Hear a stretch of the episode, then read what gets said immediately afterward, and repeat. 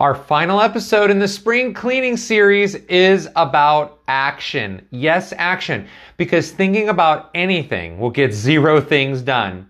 But when you start to introduce and implement the three action steps we're going to learn today, everything changes. So let's begin.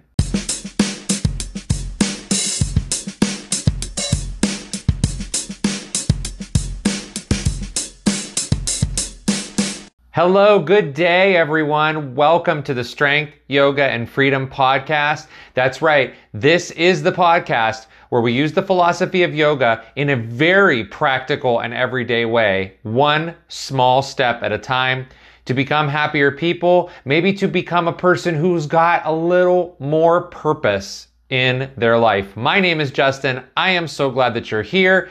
This is the fourth and final episode in our spring cleaning series. And we're going to be talking today all about letting go part two and the three action steps to releasing just really what isn't serving you anymore. And we're going to really talk about people and we're going to talk about places today more than we talked about the things that aren't serving us. We talked a lot about that in, in an episode last week, and we're going to talk about how this all ties together in just a moment here. But I do have some exciting news to let you know. For those of you that also follow the Strength, Yoga, and Freedom YouTube channel, don't forget two things. One, these podcast episodes are also put out on the YouTube channel on Tuesdays and Thursdays when they get released in the podcast world. They'll get released on the YouTube platform as well. And then I have a brand new yoga class coming out on the channel on Wednesday, May 24th. I'm not going to tell you what it is just yet because I still have a little bit in the works, but I am so excited to bring you another physical yoga practice to the channel. And it is going to be an all levels practice. So if you've never practiced yoga before, it's a great, great class for you. And we've got all kinds of other beginners to advanced level classes on the YouTube channel already. There are a lot of them. So go check that out. The link is in the description of this video or this episode of the podcast, whichever you're listening to. So, as we continue these uh, episodes on spring cleaning, I want to remind you of two things, and then I want to ask you a question. All right, so let me start with these two reminders.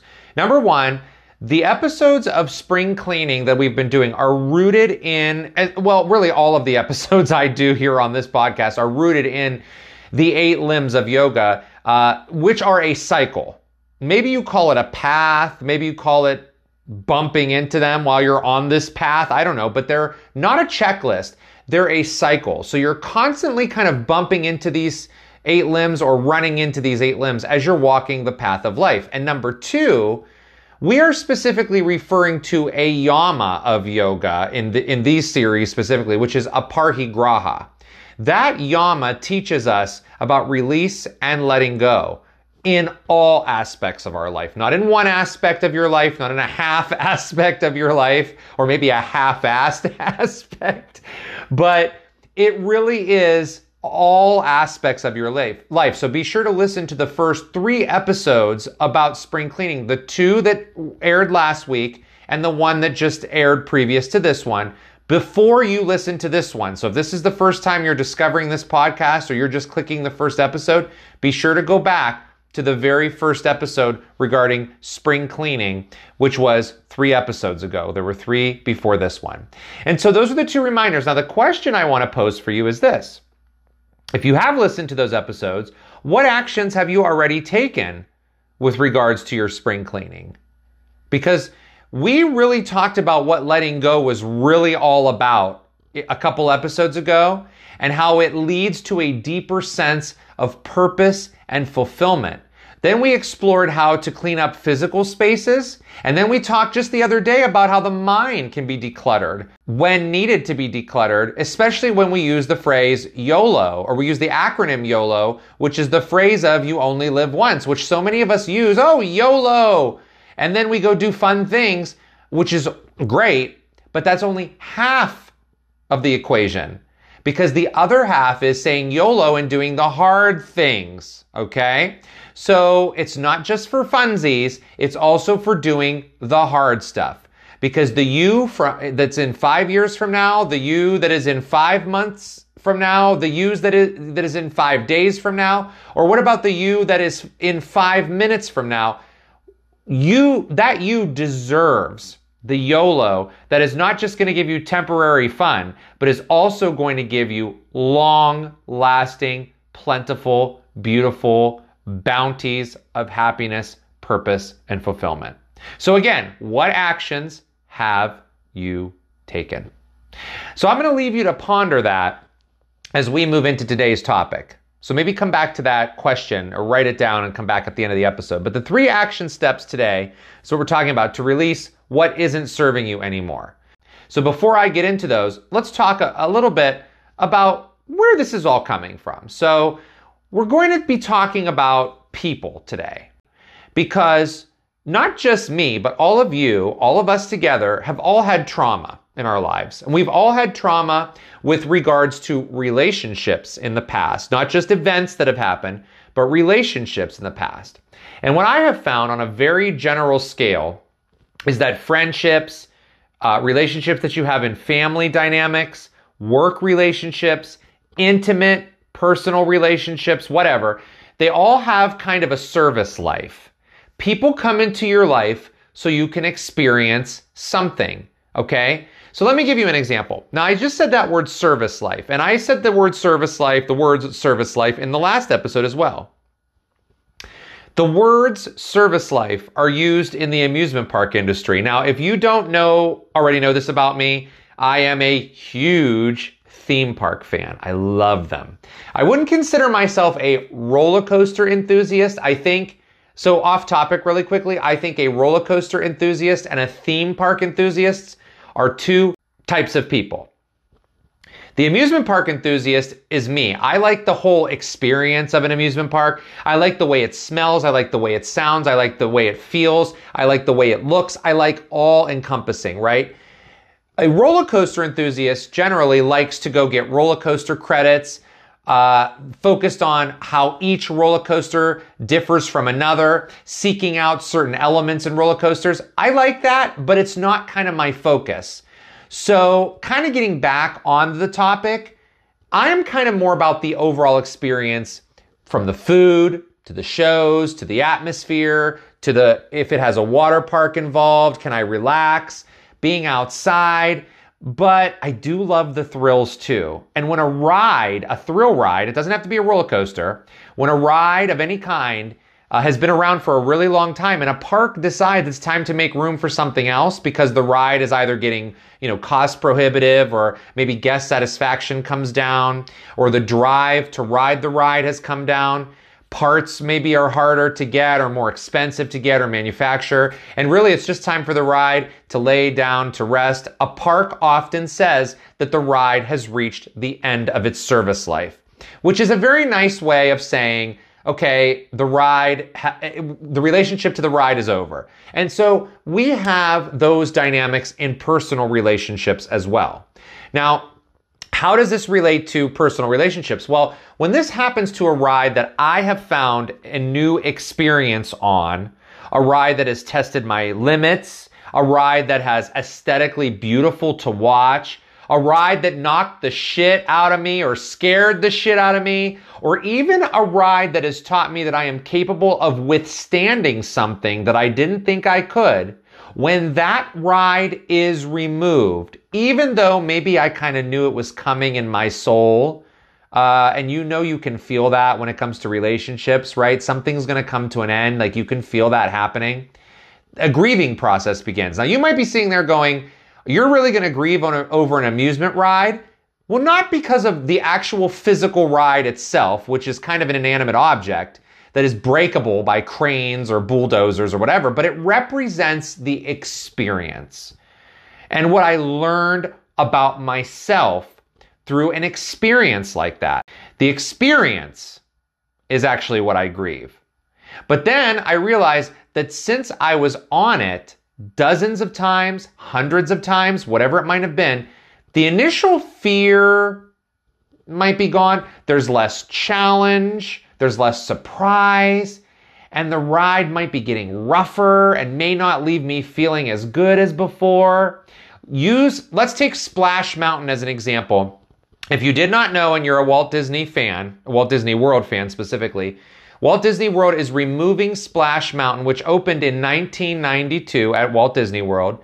And 20 years later, they have now chosen to redo the entire ride. They're knocking parts out of it, putting new pieces into it, and redoing the entire experience. And when you get on to the new one, it is going to feel like that brand new experience that you might have had when you initially rode Splash Mountain. Now, whatever reason Disney's has behind taking it out on its business level, it's time to understand that that ride has reached the end of its service life. The experiences that we have all had for 20 plus years have now come to an end. Now, why are we talking about rides and why are we talking about Splash Mountain? Because the same concept applies to the relationships we have and hold with other human beings. This also applies to the places you might go or you interact with human beings at. An example of this is when I quit drinking because it was getting out of control. And I don't mean I quit completely, like getting completely off, but I had to, my relationship with alcohol was getting so out of control that I had to shut down the current experience with alcohol and take a huge, huge, huge break from the amounts of alcohol I was consuming because the drinking was getting so bad that it was out of control. And the people and the places that were enabling my drink were drinking were places and people that I could not associate with anymore. So instead of everyone else asking everyone else to change what they do, I changed what I did.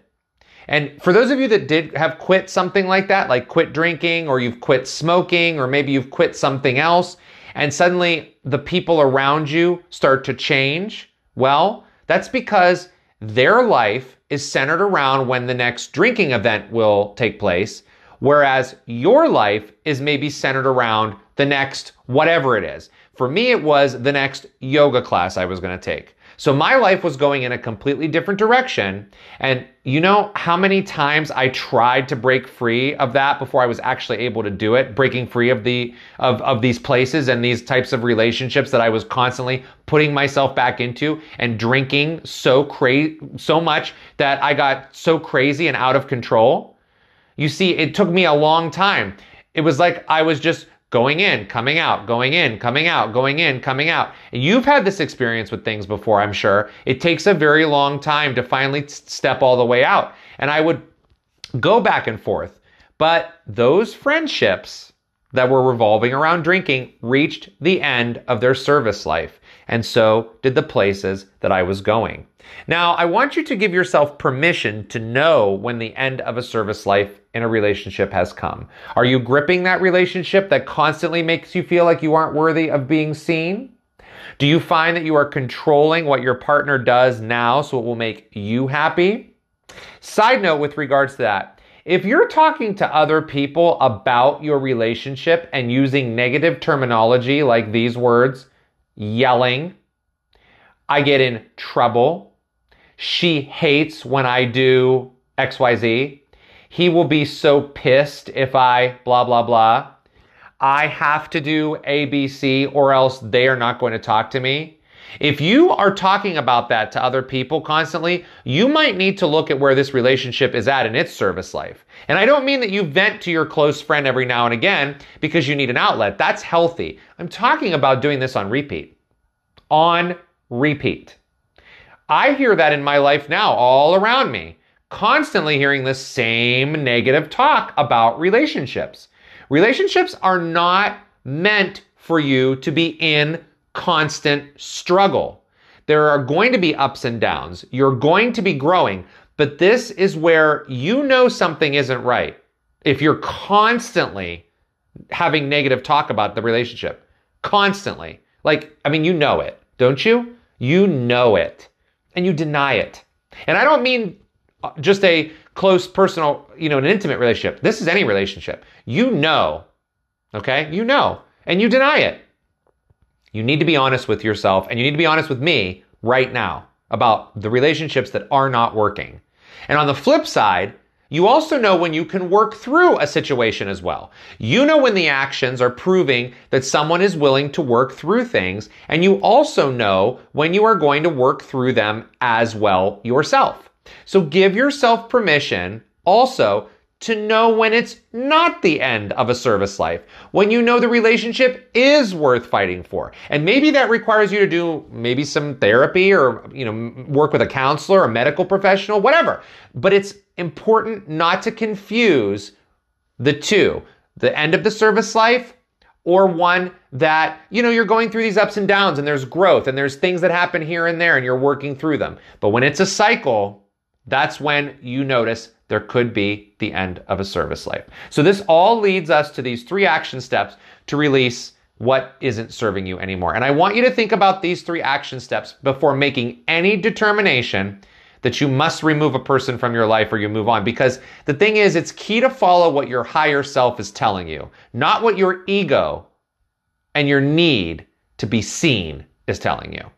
Number one, first action step Really determine whether your relationship is repeating cycles or whether it is just what I described, a willingness to make some changes to grow. So I want to elaborate on that just for a moment. The first action step comes down to what I believe is a very simple way to notice what is happening. It's simple. Do you have actions matching your words in your relationship? You. Are your actions matching your words? Usually, if you do not, it is a sign that you might be stuck or another person is stuck and more communication is needed. So if you have started to work on healing process in a relationship, it might mean that there will be boundaries set, counseling, compromises, whatever. But the difference here is someone is really seeing you and you are seeing them. And remember, this is on repeat. This isn't where someone sees you for the first six months and then turns the tables. It's actually when someone sees you and when you see them. If your relationship starts to feel like that ride that's going to close and you have tried to adjust you know, how you sit in the ride vehicle. If you put your head back against the seat and all of a sudden it's now jarring you back and forth like it never did before. If you've lost some weight and now it feels like you have that great wiggle room for yourself, but the ride throws you around. It might be time to accept that the relationship is not where it used to be. Now, where you go with this is completely up to you, but I have found that the renovations in a relationship sometimes work better than tearing down the relationship for good. And I have also find that it works in reverse. But I determine that solely, solely off of actions, and I don't determine that off of words. So you literally take action while you're interacting with the other person by listening more, observing more, and adjusting yourself more as you make the determination on whether the relationship is going to grow or whether it might have reached the end of its service life. Number two, this is the next one, creating some space or some distance. Now, I don't mean you move away temporarily or you stop talking to someone completely permanently when you're trying to figure this out. And this one also may seem like it's for romantic relationships only. But it's not. It works for all other relationships. And here's an example. Let's say you work somewhere and you always say, Oh, I love every single person I work with. They are like my family. All right. Well, number one, the people you work with are not your family. They're not. And there's two reasons why. One, because being family that word doesn't automatically make you closer to someone. And number two, when people are working, there are many other factors at play, including a desire to be liked, a desire to please and perform well, and a desire to feel seen and valued. And when people have these desires at work, unfortunately, you come second, third, fourth, etc.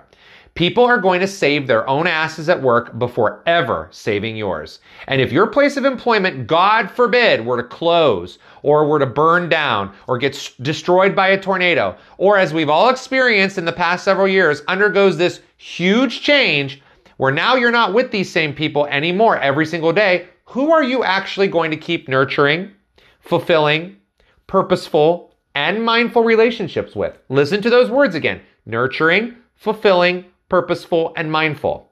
Think about that. So if you need to experiment with how this might feel, just give yourself some space, back up slightly. What is your life like with a little more you and a little less of all that relationship? Just a little backup. And again, we're not, we're talking about action steps to let go here, not action steps to feed an ego. There is never a need to explain to anyone that you need time to yourself. And there's also never a need to explain to someone why you have moved on if you choose to do so after attempting to work through things or grow together. And it is just not working and you know that. And the other person does too.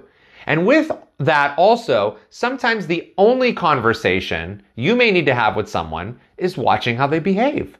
If someone constantly is putting you down or making everything your fault and blame shifting or gaslighting you or name calling you, using the silent treatment, yelling at you, undermining you, being lazy, procrastinating, and you're not that person and it's not working, then they know deep down just as much as you why things have changed. And therefore, you don't owe anyone that explanation. That behavior is their own explanation, and you backing up is your own explanation. And if you're treating someone where you're gaslighting them, or you're yelling at them, or you're blame shifting with them, or name calling, or you're not talking to people, you know deep down the reason you're doing that is because the relationship isn't working. That's why. So it's time to decide where you need to go next. Number three, this one is my favorite to add something to your life that you believe in or that fuels your fire or that makes you happy that doesn't involve the other person. Okay, that seems weird, but let me explain why. Here's what this does it brings back your belief in something. That's right. It feels like you are staying in touch with yourself, and it also feels like you are not being held back by someone else or something else. So let's go back to the whole theme park thing and me. So I actually lost that connection to theme parks for a while, for probably a period of three to four years, because all the relationships I was in called for doing things that they wanted to do. And I went along because I was, you know, I wanted to belong and I had lost myself and I just wanted to do what everybody else was doing so I could feel seen. And I lost it. I lost the connection. And then once I actually added the whole, okay, let's go to theme parks for me, because I feel good when that happens, I actually found myself not as available for the people who weren't available for hanging out with me, no matter where I was, whether I was somewhere around, you know, home here or at a theme park. And am I mad that they didn't want to hang out with me because I'm starting to do more things for myself? No. Am I feeling FOMO because or fear of missing out because I don't know what's going on with these people? No. Why? Because the relationship I have with that experience, that theme park experience, fuels my fire more than sitting around and listening to everyone complain or gossip about their woes, all while drinking a bunch of alcohol. Does this make these people bad friends or bad people because they complain and they procrastinate and they gossip and they drink a bunch of alcohol? No, it doesn't make them a bad person at all. What makes me a bad friend is staying friends with people in a close way whose goals I do not align with. That's what makes me a bad friend. Why is that fair to them? You begin to pour into the things that you that fuel you, and suddenly a new crop of people arise who have the same interests. Now, will these people have a service life through the end of your life? Who knows?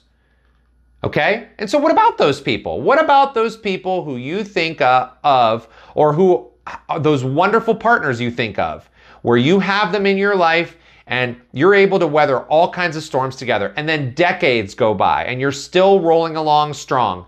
You know what I say to that? Tell them every day how grateful you are. Tell them because those relationships are really unique. When you click, with that person and you're growing together, together, together, together. So unique. And it doesn't matter whether it's a close, personal, intimate one, it could be any kind of relationship. Tell them how grateful you are. Tell yourself how grateful you are. You see, everyone is passing through your life to teach you something, even the people who you do not get along with from the get go. They're teaching you something about yourself, about how you interact with the world, and one of the biggest lessons in spring cleaning is this learning when you can let go of someone or something so you can create room to grow into the best version of you that you can because you deserve that. The you in five years from now is waiting for you. They're waiting for you. And you have to make the decision now based on aparigraha, based on letting go, so that that person in five years has fulfilled meaningful relationships where you're growing. It has been wonderful to talk about spring cleaning with you. Please leave a comment in the YouTube channel uh, in the comment section if you this resonated with you as we move forward in springtime and closer to summer. Remember, the spring cleaning cycle is that it's a cycle. You just repeat the cycle over and over again. You're continuously cleaning the cobwebs, cleaning through, clearing the slate because you deserve to do that. And so does your future self. So until the next episode, enjoy the cleaning and enjoy what it does for you. You deserve it. See you on the next episode. Okay, one last thing. The content in the Strength, Yoga, and Freedom podcast is not intended as a replacement or a substitution for the advice of any medical professional, like a physician, a psychologist, or a qualified therapist, or any other medical professional. It is intended for educational and entertainment purposes only.